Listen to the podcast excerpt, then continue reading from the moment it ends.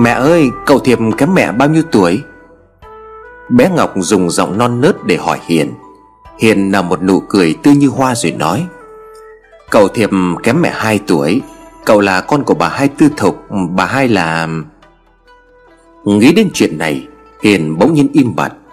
Đã 10 năm kể từ ngày cô rời khỏi xứ cổ đàm, Câu chuyện ấy vẫn ám ảnh thâm tâm của cô tới mức điên dại. Bỗng nhiên cô quay sang nhìn bé Ngọc. Rồi nói một câu như ra lệnh. Gặp cậu Thiện con đừng có hỏi gì về cái chuyện của bà hai đấy. Chuyện của bà hai làm cho cậu Thiệp giận. Cậu sẽ không có vui Thì sẽ không đi chơi với con đâu.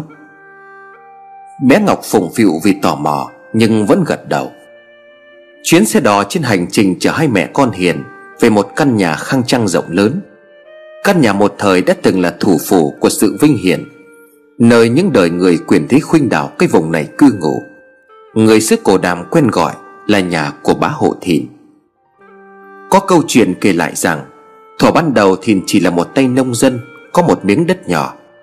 Gã có một vóc người to vạm vỡ, Khỏe mạnh hay hà hiếp, Lấn đất của láng giềng. Miết dần người ta mất hết đất Mà cũng chẳng ai kêu. Cũng chẳng dám phản nàn Vì sợ bị thìn đánh. Gã thuê người làm nông sản, Lại thường hay cắt công rồi gán nợ. Bắt người ta phải đi ở đợ làm không công. Người trong vùng ai cũng biết tiếng xấu của thìn. Chẳng ngờ có một năm mất mùa, Người cả xứ đều thiếu thóc ăn. Có người túng bấn quá, Đành phải đi vay thóc của gã. Thìn cho nợ với lãi cắt cổ. Đầu mùa năm sau không chờ lúa lên đồng Đã qua bắt vạ đòi lấy đất. Những chuyện ấy diễn ra rất nhiều. Gã dần trở nên giàu có Và thành bậc phú hộ trong vùng. Gã cho khởi công xây dựng căn nhà của mình Thuộc vào hạng khang trang bậc nhất xứ cổ đàm. Năm bá hộ thìn mất, Căn nhà truyền thống xuống đời bá hộ thiện Là con của bá hộ thìn. Căn nhà đã được nhiều lần tu bổ Và trở nên ngày càng khang trang hơn xưa. Sự giàu sang của dòng tộc bá hộ thìn ngày một lên cao. Nhưng sự vinh hiển đó cũng chẳng được bao lâu Thì tai họa ập đến. Người ta thường nói làm gì thì làm. Nhưng nhớ là hãy để phúc lại cho con cháu. Có lẽ câu này là đúng Và ứng nghiệm với dòng tộc của bá hộ thìn. Bởi vì đời cha làm chuyện ác, Thì đời con cháu sẽ khổ Và phải chịu nghiệt Gia đình của bá Hổ Thiện trải qua một cơn biến cố Khi chính bá Hổ Thiện là người đã gian dâm với đứa em gái của mình Là cô Tư Thục. Mà kết quả là cái bào thai trong bụng của Tư Thục Chính là cậu Thiệp hiện nay. Khi Tư Thục sinh con thì vợ của bác Hổ Thiện là bà Linh Như Vẫn không hề hay biết chuyện. Và cũng chỉ nghĩ rằng, Tư Thục thường ngày chơi bời trăng hoa, Nên mới dứt cái bụng bầu không chồng trở về nhà. Nào ngờ hai năm sau, Ngày tư thục sinh ra thiệp, Bà Linh như một lần tận mắt trông thấy Bá hồ thiện gian dâm với chính em gái của mình. Bà Linh như tức giận như muốn thổ huyết Nhân lúc hai người này gian dâm, liền tìm một sấp lụa đỏ rồi luồn qua cổ của hai người Trong lúc cả hai người vẫn còn đang hoan hỉ Trong sự sung sướng, Thì đã bị bà thít cổ cho đến chết Sau chuyện đó, Tất cả quyền thế của dòng họ bá Hổ thìn năm xưa Đều rơi vào tay của bà Linh Như Mọi biến cố tạm thời được lắng xuống, Nhưng mọi chuyện không thể yên ổn được lâu, Bởi vì sau cái chết của bá hộ thiện và tư thục, Trong căn nhà vinh hiển của dòng tộc bá hộ Thìn. Bỗng xảy ra chuyện hết sức kinh dị. Nhiều cái chết kỳ lạ của những tay gia nhân trong gia đình xuất hiện, Và những cái chết đều có một dấu vết lằn tím trên cổ. Người ta cho rằng linh hồn giận dữ của tư thục Đã dùng sấp lụa đỏ hàng đêm, Dụ dỗ những người nam bộc Đi hoan hỉ xác thịt với nó, Rồi thắt cổ họ. Nữ bọc thì bị bá hộ thiện dụ dỗ. Những chuyện ấy liên tiếp xảy ra Cho đến khi gia nhân phải thi nhau bỏ đi hết. Bà Linh Như đành phải mướn thầy phong thủy Và thầy bùa để truy tìm nguồn gốc của hai hồn ma. Cuối cùng thầy bùa và thầy phong thủy đều kết luận, Căn phòng nơi bá hộ thiện và tư thục thắt cổ cho đến chết Chính là nơi bắt đầu mọi chuyện. Căn phòng đó phải bị phong ấn, nếu không muốn những câu chuyện ma quái tiếp tục xảy ra, Kéo theo cả dòng tộc này đi xuống. Theo như lời của hai ông thầy, Bà Linh Như đã phong ấn căn phòng lại, Người ta mới tạm thôi. Không đồn đại về hai hồn ma đó nữa. Bất ngờ 20 năm sau, Biến cố lại xảy đến với bà Linh Như. Bà bị trượt chân ngã chết ở sau vườn. Gia sản bị họ hàng của bà Cũng như họ hàng của bá hộ thìn năm xưa tẩu tán hết. Cả cơ nghiệp của bá hộ thìn ngày nào Chỉ còn lại mỗi cái căn nhà rỗng. Biến cô ấy quá lớn Đã khiến cho Hiền phải bỏ xứ mà đi, Còn Thiệp thì cũng phải lên trường tỉnh Làm công mà không về nữa. Mười năm trôi qua, Hiền bỗng nhận được biên thư của cậu Thiệp, Hẹn về căn nhà cố hương Để bàn chuyện chia gia tài. Biến cố xảy ra đã quá lâu, Khiến cho Hiền thậm chí không còn nhớ nổi Là mình lại có khối gia sản đó. Cô gác lại mọi công chuyện, Đem con gái cùng hồi hương. Mặc dù gia sản vàng bạc của bá hộ thiền không còn, Nhưng miếng đất tại căn nhà được dựng lên Vẫn còn có giá trị rất cao. Lại nằm ngay vị trí thủ phủ không phải quan to của một phường Hay là đơn vị hành chính của vùng, Thì hiếm có ai có thể giữ được một vị trí quan trọng đến như vậy. Chính vì vị thế độc tôn của miếng đất và căn nhà Mà nhiều phen những kẻ giàu có trong vùng Rất muốn hỏi mua lại. Hiền về sức cổ đàm chuyến này, Không phải vì việc chia tài sản miếng đất, Mà cái chính là cô muốn đưa bé Ngọc Về thăm mộ ông bà tổ tiên, Nhất là ngôi mộ của bà nội bé Ngọc, Bà Linh Như.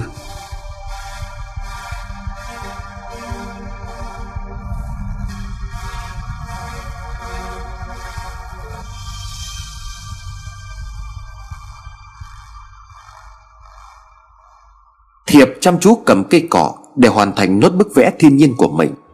Bức vẽ của Thiệp tràn ngập màu sắc, Chỉ có điều chủ đạo nhất vẫn là màu đỏ. Hình ảnh của thiên nhiên Nhưng lại có nét gì đó rất ma mị. Nhìn vào bức tranh Khiến tâm trạng con người có phần xa đọa, Mường tượng đến những cảnh con người ngập ngụa trong bùn máu Đang vùng vẫy để thoát ra. Trong mắt của Thiệp cũng có một sự mơ hồ vì màu đỏ.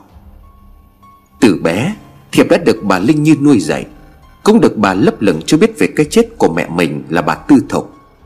Trong lòng của anh vốn dĩ rất căm hận một người mẹ Có tính cách như vậy. Trong ký ức của Thiệp 20 năm bà Linh Như nuôi dạy anh, Chưa một lần anh nghĩ về tình mẫu tử với bà Tư Thục. Cuộc sống gia đình của Thiệp từ tấm bé Chỉ có Hiền và bà Linh Như.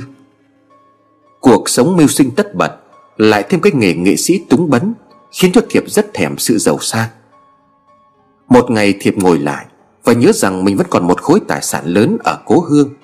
Thiệp bèn gửi thư cho người chị đã lâu không gặp. Mời cô về căn nhà này để phân chia tài sản. Thiệp ló đầu nhìn ra ngoài đường với vẻ sốt ruột. Theo như bức thư của Hiền, Thì đáng lẽ bây giờ cô phải tới đây cùng với bé Ngọc. Nhưng trời đã chạng vạng tối, Cuối con đường của thôn vẫn không hề thấy bóng dáng Của một chiếc xe đỏ nào cả. Vẽ xong bức vẽ Thiệp chuẩn bị hong cho khô mực rồi cất đi. Ngày hôm nay anh đã vẽ được khoảng 3 bức. Nếu một trong số này mà bán được, Thì Thiệp có thể kiếm đủ tiền sống trong vài ngày hoặc là nửa tháng. Nhưng khi Thiệp vừa chưa kịp cất bức vẽ, Thì bỗng có hai người đàn ông tới tìm gặp anh. Hai người này quần áo lam lũ, Chân đi dép rơm Sắc mặt lấm lét, Nhìn ngang nhìn dọc ở ngoài cổng. Thiệp liền lớn giọng rồi hỏi, Các ông tìm ai? Hai người đàn ông một già một trẻ.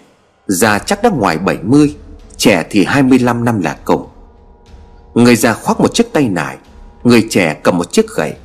Ở đầu gậy có một chiếc giáo Được rèn thô sơ, Đã được mài rất nhọn.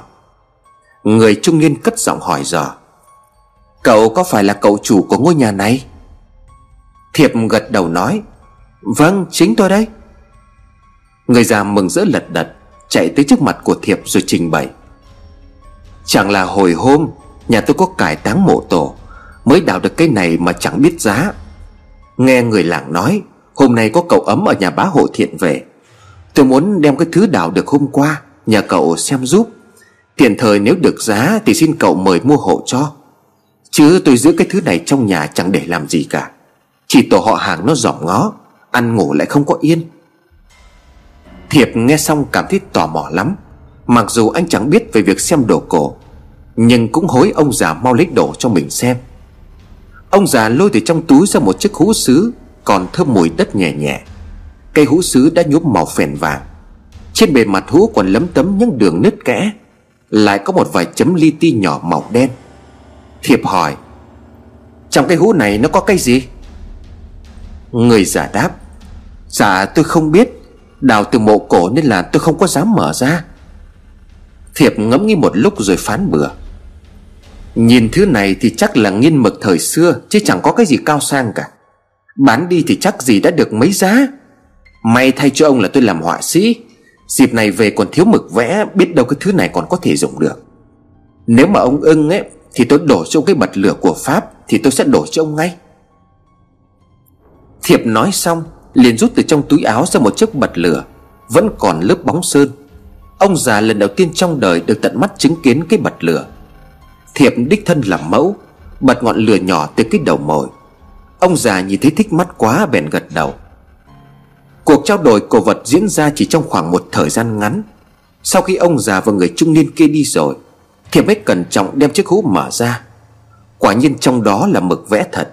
Chỉ có điều mực vẽ này đã khô cứng lại. Muốn dùng được thì phải pha thêm với nước. Thiệp lập tức thử nó cho bức vẽ tiếp theo của mình. Trong khi chờ Hiền và đứa cháu gái trở về, Thiệp nghĩ mình vẫn còn dư sức Để hoàn thành thêm một bức vẽ.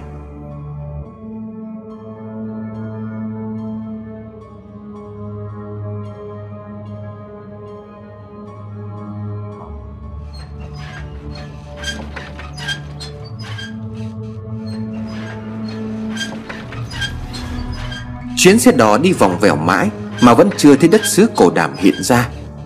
Trời đã ngày càng tối, Hiền bỗng cảm thấy lo sợ Khi mọi chuyện diễn ra không đúng như trong trí nhớ của cô. Đầu thùng xe đỏ, Người phu ngựa vẫn còn cẩn mẫn, Quất từng roi đều vào mông con ngựa Để ép nó đi về phía trước. Con ngựa dường như rất khó chịu Và bất mãn với người phu ngựa, Vì nó đã phải đi rất lâu rồi Mà chưa được nghỉ ngơi cho lại sức. Người phu xe ngựa này còn trẻ, Vóc người rắn chắc có một bộ râu xồm xoàm. Khi thường trông gã ta cũng có vẻ hiền hậu, Nhưng đôi lúc lại khiến cho Hiền trào lên một cảm giác nghi kỵ Và lạnh lạnh sống lưng. Chuyến xe đó ban đầu khởi hành từ tỉnh lỵ Có 8 hành khách Này đã xuống xe đỏ hết, Trên xe đỏ chỉ còn lại hai mẹ con. Người phu xe từ đầu tới cuối Không hề nói một câu nào, Chỉ cầm cội vào việc nài ngựa của mình. Cảm giác dần dần và sợ hãi trong lòng của Hiền Cứ mỗi ngày một tăng dần. Khi người phu xe ngựa bỗng nhiên quay ngược đầu xe ngựa, Đi về một hướng khác, Chui thẳng vào trong rừng. Không còn đi theo lối mòn kia nữa. Hiền sợ hãi kêu lên. Ông đưa mẹ con tôi đi đâu vậy? Sao trời tối rồi mà còn chưa có tới nơi?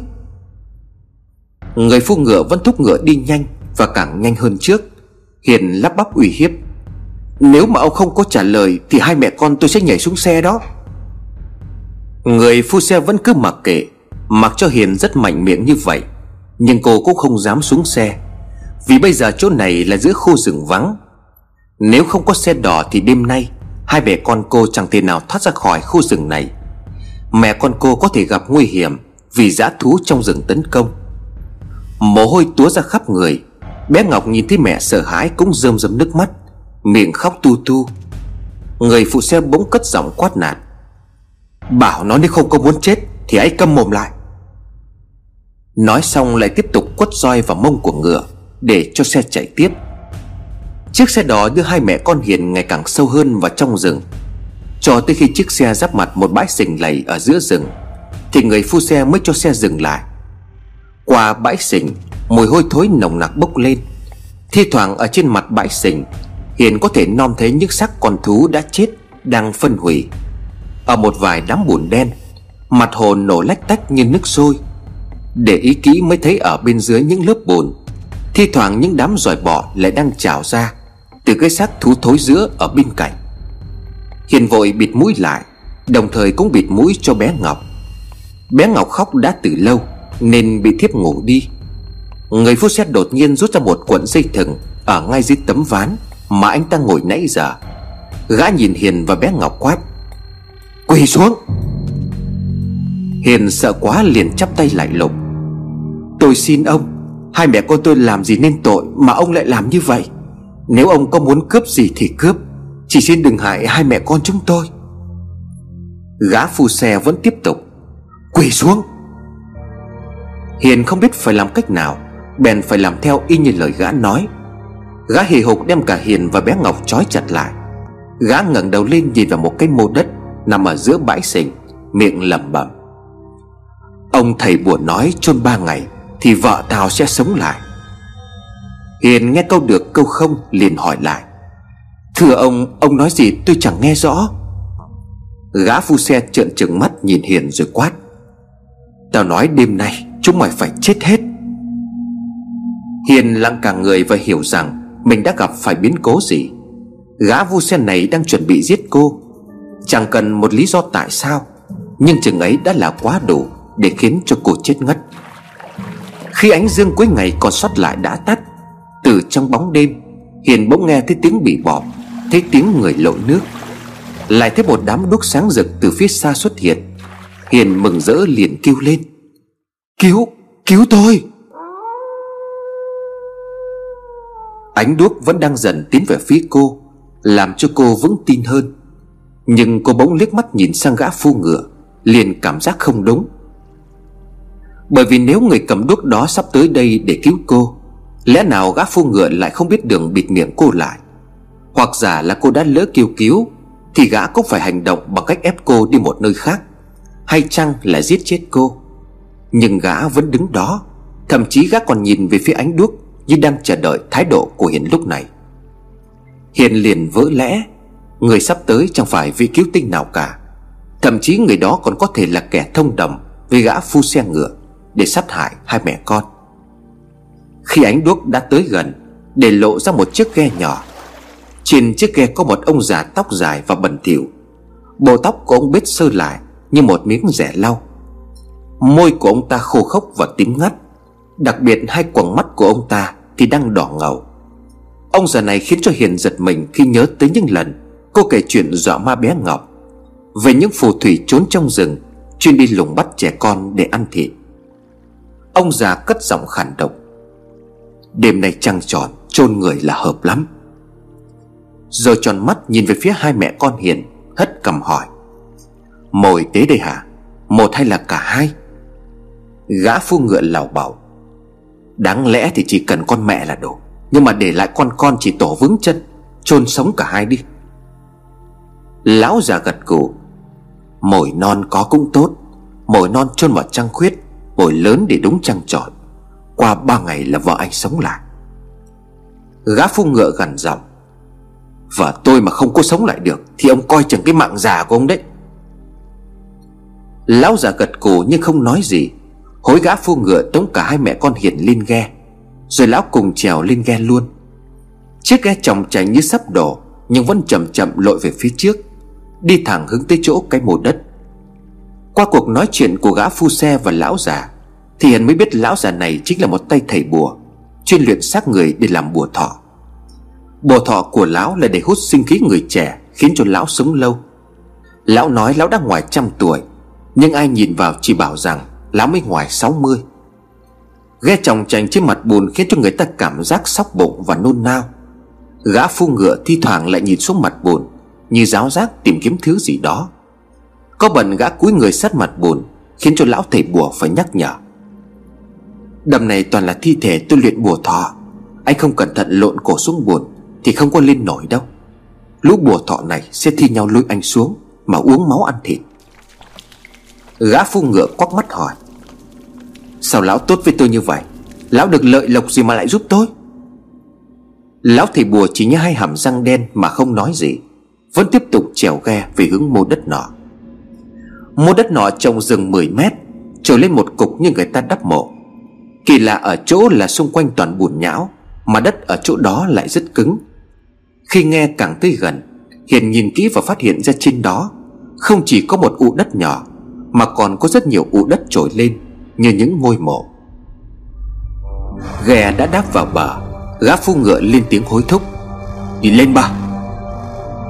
Hiền bế bé Ngọc vẫn đang chết ngất trong lòng của mình, Bắt đầu bước lên bờ. Gã phu ngựa cùng lão thầy bùa cũng leo lên. Lão thầy bùa chỉ tay vào một chiếc hố đất Đã được đào sẵn từ trước rồi nói chôn nó ở đây, Còn có thêm con bé thì anh phải tự đào một cái huyệt khác. Gã phu ngựa chẳng nói chẳng rằng, Bèn sốc cổ Hiền và quăng bé Ngọc qua một bên. Hiền kinh hãi quá, Bèn vùng vằng muốn bỏ chạy. Nhưng sức gã phu ngựa khỏe như trâu. Gã đè nghiến cô, Khiến cho cô mệt lử rồi, Mới tống cổ cô xuống chiếc huyền. Gã dựng cô ngồi dậy thẳng ở dưới hố, Lấp đất chung quanh cho cái đầu cô hở lên trên mặt đất Để hít được hơi thở. Tiếp theo tới lượt bé Ngọc, Thì gã cũng làm y như vậy. Hiền cứ khóc lóc cầu xin thì gã càng lạnh lùng. Đôi khi gã còn tát cô một cái thật mạnh Rồi lẩm bẩm. Cầm cái mồm mày lại, Đây là cái nghiệp của dòng tộc nhà mày, Cái thứ dơ bẩn. Chẳng biết từ khi nào Mặt trăng khuyết đã xuất hiện. Hiền quay đầu nhìn sang Thì bất ngờ lão thầy bùa Túm đầu cô bé Ngọc Và quát gã phu ngựa. Nhanh lên, Lấy cái đầu con nhỏ Rồi cho máu chảy vào mộ của vợ anh. Hiền quá kinh sợ trước câu nói của lão thầy bùa. Nên ngất lịm đi. Khi cô tỉnh lại Thì đã chẳng thấy bé Ngọc đâu. Chỗ vị trí bé Ngọc được chôn khi nãy Bây giờ đã là một mặt đất bằng phẳng. Gã phu ngựa và lão thầy bùa thì đã biến mất. Thâm tâm của Hiền bây giờ Đã chứa đựng sự đau khổ tột cùng Bởi sự tra tấn của số phận. Liệu có người mẹ nào khi nhìn thấy con mình chết mà không đau lòng? Cô không nhìn thấy bé Ngọc đã chết như thế nào, Nhưng cô có thể tưởng tượng được cái cảnh man dở đó tới mức độ nào? Bầu trời vầng trăng khuyết vẫn còn hiện rõ. Hiền đoán lão thầy bùa và gã phu ngựa đã đi khỏi đây. Nhưng chắc chắn trước khi trăng tròn xuất hiện, Như theo lời của người thầy bùa, Thì bọn họ có thể quay trở lại. Thời gian trăng khuyết và trăng tròn cách nhau có thể là một hoặc là hai ngày, Thậm chí có thể là ba. Nếu không tìm cách thoát khỏi nơi này, Sớm muộn gì cô cũng sẽ phải chết giống hệt như bé Ngọc. Cô cầm phấn gã phu ngựa, Càng hận lão thầy bùa Đã lấy đi tính mạng của đứa con gái bé bỏng của cô. Trong đôi mắt của cô Đã chứa đựng không biết bao nhiêu sự thù hận. Cô nhìn quanh quần tìm kiếm sự giúp đỡ. Đôi khi gào thét khản tiếng Mà không hề có âm thanh đáp lại. Hiền gồng mình có tìm dãy rủa để thoát ra ngoài Thì dường như lại càng lún sâu dưới mặt đất. Cô phát hiện ra phần mộ huyệt của mình Dường như có một lớp đáy rất yếu Tầng đất nơi cô được chôn, Hình như nằm trên lớp bùn yếu đó. Một sự suy đoán đã giúp Hiền tỉnh ngộ. Lớp đất huyệt này là lớp đất đi mượn.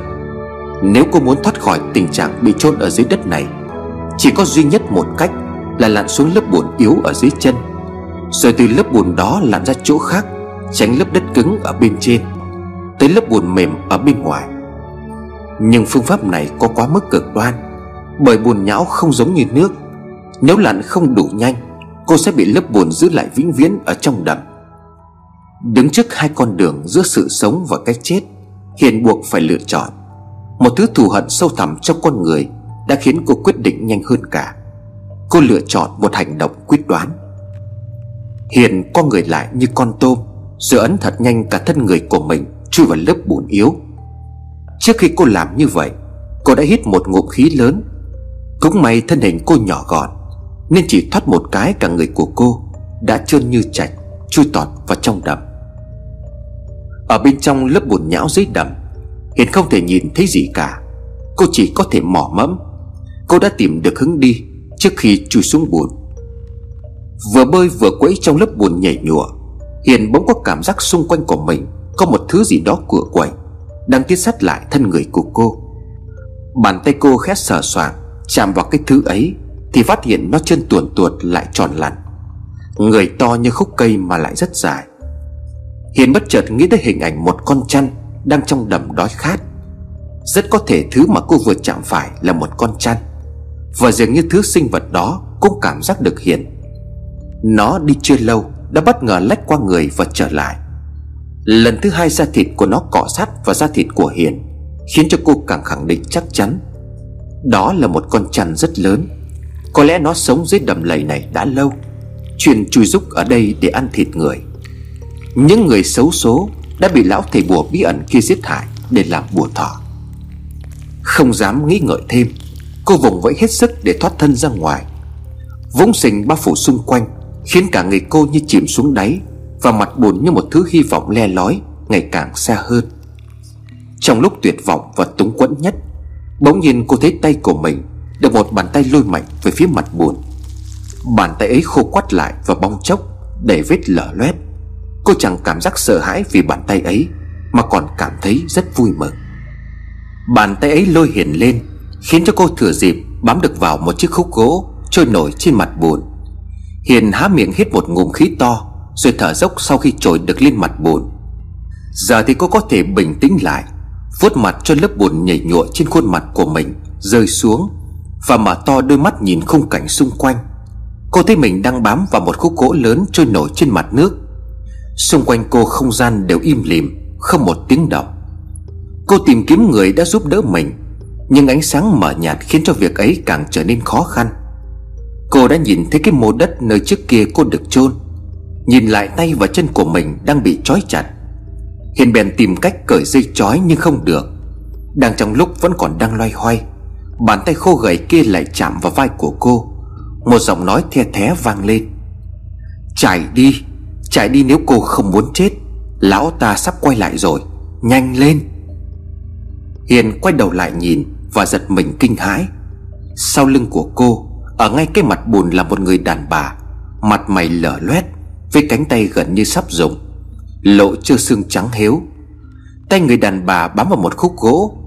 Mặt người này trong một xác chết đã phân hủy. Nhưng kỳ lạ là cô ta vẫn còn sống. Hiền lắp bắp hỏi Cô, cô là ai? Người đàn bà bỗng cười lên Những âm thanh đầy thê lương. Một lúc sau cô mới nói Tôi ư Tôi là một kẻ ngu dốt Một con đàn bà ngu dốt. Sao cô lại nói như vậy? Hiền hỏi lại Giờ thì cô đã bình tĩnh hơn và không còn cảm thấy sợ hãi người đàn bà này nữa. Thậm chí còn có một chút thương hại và phẫn nộ Khi thấy cô ta bị thành ra như vậy. Người đàn bà đáp Cô biết lão thầy bùa đó chứ? À phải chắc chắn cô đã gặp lão ta. Hôm qua khi lão trèo ghé tới đây Tôi đã nhìn thấy lão mang theo hai mẹ con cô. Hiền bỗng hỏi lại Con gái tôi, con gái tôi ư? Cô đã thấy nó Cô biết nó ở đâu chứ? Người đàn bà ngửa cổ cười lớn. Một màng thịt thối giữa trên khuôn mặt cô ta lại rụng xuống. Cô ta nói, Con gái cô ư Cô hãy nhìn về phía đằng kia. Người đàn bà hất mặt chỉ về hướng mô đất nọ rồi nói, Cô có thấy bãi thịt đỏ hòn đó chứ? Hiền gật đầu, Xương sống cô bỗng trở nên lạnh lẽo. Người đàn bà tiếp tục, đó là cái đầu của con quỷ cái dưới mộ mà lão ta chuẩn bị làm sống lại. Đầu của con quỷ cái đó mọc lên Từ chính máu thịt của con gái cô đó. Hiền lắp bắp nói Máu, máu thịt con gái tôi. Một dòng nước mắt nghẹn nghẹn Và hơi thở tức tối động lại ở giữa ngực Khiến cho Hiền một lần nữa như muốn chết ngất. Người đàn bà thở dài Chẳng có thì giờ để cô đau buồn đâu. Phải con gái cô đã chết. Nó bị chặt đầu và bị ghép vào một phần sọ của con quỷ cái đó. Cây sọ óc ấy sẽ hút hết máu của con gái cô để tái sinh. Nếu đêm nay cô không thoát được, Đêm mai sẽ đến lượt cô. Lão ta sẽ đem nốt phần cơ thể còn lại của con quỷ cái đó, Chặt đầu cô, Rồi cho hai mảnh giáp lại vào nhau, Tiếp tục nuôi dưỡng cái xác chết. Rồi cuối cùng sẽ lắp ráp cả phần đầu Và phần thân của con quỷ cái, Khiến cho nó sống lại. Hiền như muốn lợm giọng, Cô không thể phát ra bất cứ âm thanh nào cả. Người đàn bà tiếp tục hối thúc. Cô rõ hết mọi việc rồi chứ? Giờ thì mau bám vào khúc gỗ này Và rời khỏi đây. Đừng ở lại đây thêm giây phút nào nữa. Hiền tức giận nói, Rời khỏi đây ư? Không đời nào. Tôi sẽ khiến cho chúng phải trả giá. Người phụ nữ hỏi, Cô định làm gì? Hiền quay phát về hướng bãi thịt đỏ hòn rồi nói, Tôi sẽ đập nát cái đầu đó. Trước khi nó kịp mọc lên. Con quỷ cái đó nó chẳng thể nào sống lại được. Con gái tôi đã phải chết vì bọn chúng. Tôi sẽ khiến cho chúng không đạt được mục đích của mình. Càng khiến cho chúng phải trả giá bằng sinh mạng gấp bội. Hiền lại quay về phía người phụ nữ nhìn cô ta rồi hỏi, Sao cô lại rơi vào tình cảnh này? Người phụ nữ thê lương cười thêm một lần nữa, vẫn như trước, Chỉ vì tôi ngu dốt, Nhưng tôi sắp chết rồi. Nên kể cho cô cũng chẳng sao. Cô ta dùng giọng the thé và bắt đầu kể câu chuyện về cuộc đời mình.